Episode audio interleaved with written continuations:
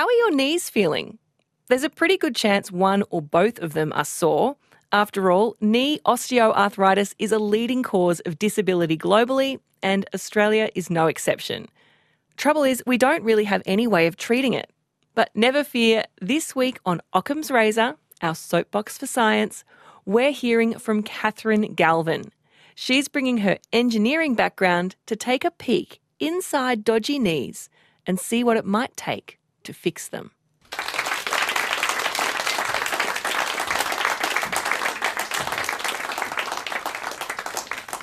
In my Uncle Bruce's men's shed in Adelaide, out of the 25 to 30 men that regularly attend the sessions there, more than 20 have knee pain. Four are currently on the list to have knee replacement surgery.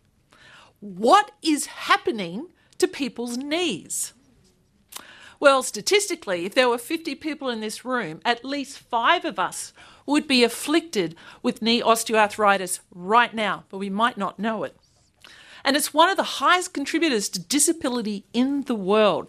So, knee osteoarthritis is nasty. It's chronic and it's progressive and it slowly breaks down your cartilage and it can cause the bones at your knee joint to eventually rub together, causing pain, knee swelling, and eventually motion loss if you have knee osteoarthritis, you are twice as likely to describe your health as poor.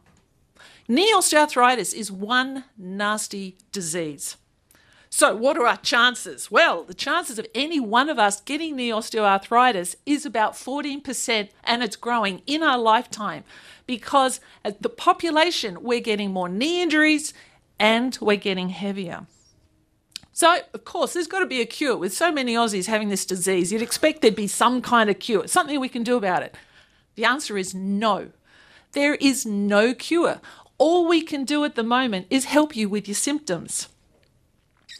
And when the pain becomes so severe and you can't move your knees, a total knee replacement is your only option. And that is a very big and invasive operation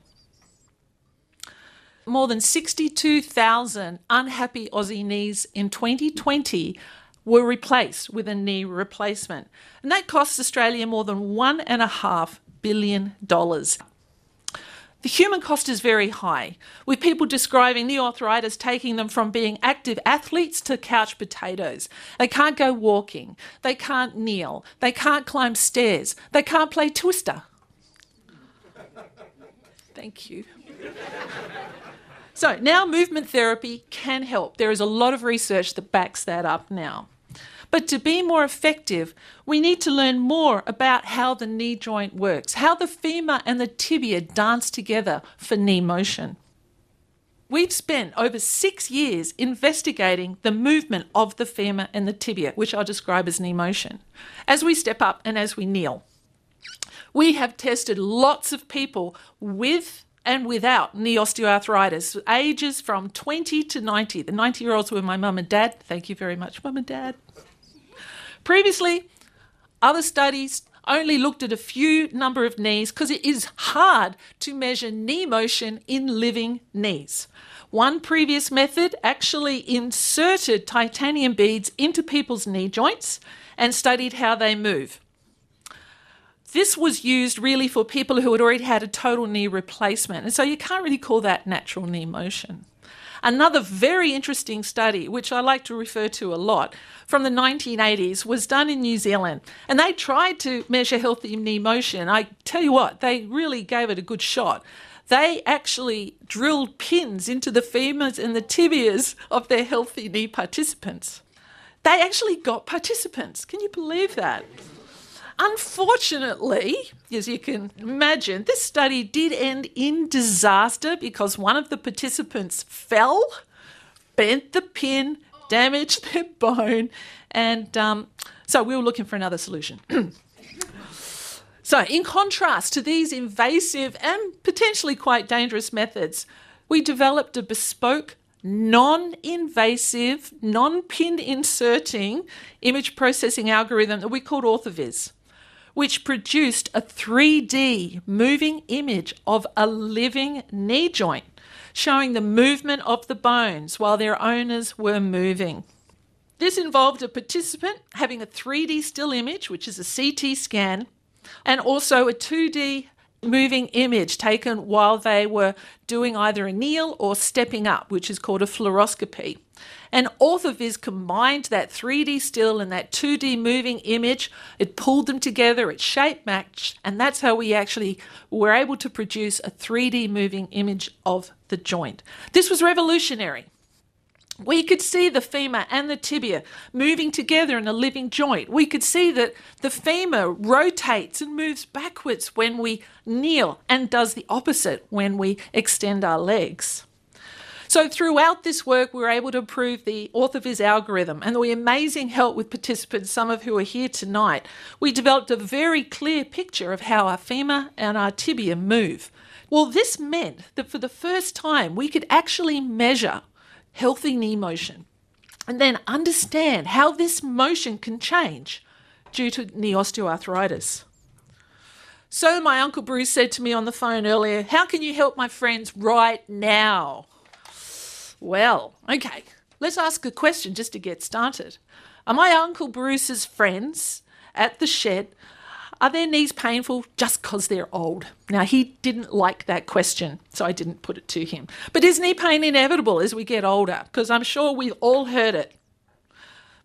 Well, we found that actually aging does not change knee motion. So, Uncle Bruce, if your doc- mates do go to their doctor, say they have knee pain, they're told not to worry about it, it's just because they're old, tell the doctor that they just can't blame aging and ask the doctor to investigate further. Because the earlier you start treating the osteoarthritis, the better the outcomes. And if they ask, if the doctor asks you, how do you know these things, grasshopper? Where do you get all this wisdom? We can refer them to Galvin and Litch et al., which we published in a journal appropriately called, can anybody guess? The knee. Thank you. Thank you. So, Uncle Bruce, he says, well, that doesn't help his friends at all. Come on, girl, they've already got knee pain. So, how can we provide new information to uh, professionals who design physical therapy programs? We wanted to find out if knee osteoarthritis actually changes knee motion. And if we know that, then perhaps we could design movement therapy programs to restore healthy motion. And we compared the motion of the two groups. We found that there were different knee motions. The healthy knees move differently to knees with osteoarthritis. But hold that thought because there is still research that needs to be done. So, sorry, Uncle Bruce, I know there's still a few steps that we need to take before we can help your mates at the shed. But one question we may be able to help your mates with is Is there a relationship between commonly used tests that their specialists might use actually related to knee motion? So, if you have knee treatment with your specialist, your physio, they may run tests, and some of them are called quality of life, uh, Oxford Knee Score, the American Knee Society score. They might do some speed, agility, power, and endurance tests. So, what I've done is I have shown that they are correlated, or actually really related to knee motion.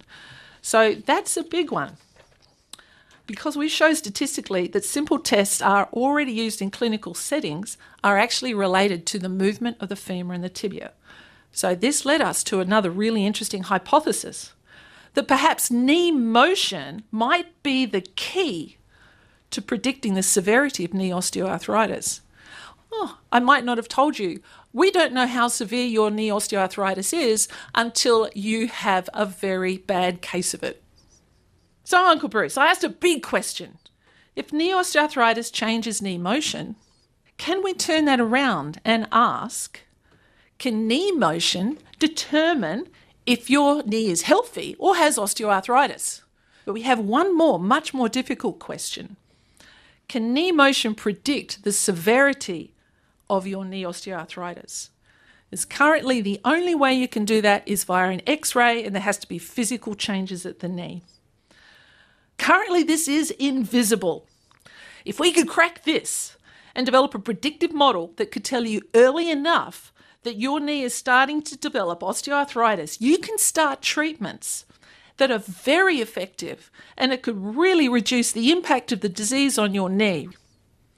My predictive model was very accurate for our cohort, but is still in development as predictive models really do need large sample sizes. And also because to measure knee motion, we need a CT scan and a fluoroscopy. It's expensive and there is a radiation cost which we need to consider. So, Uncle Bruce, if we were able to use this with your mates at the men's shed, we could understand what level of treatment each man would need to help them with their knee pain. And perhaps in the longer term, those with less disease could delay and even remove the need for a total knee replacement. Watch this space because Uncle Bruce is on my back.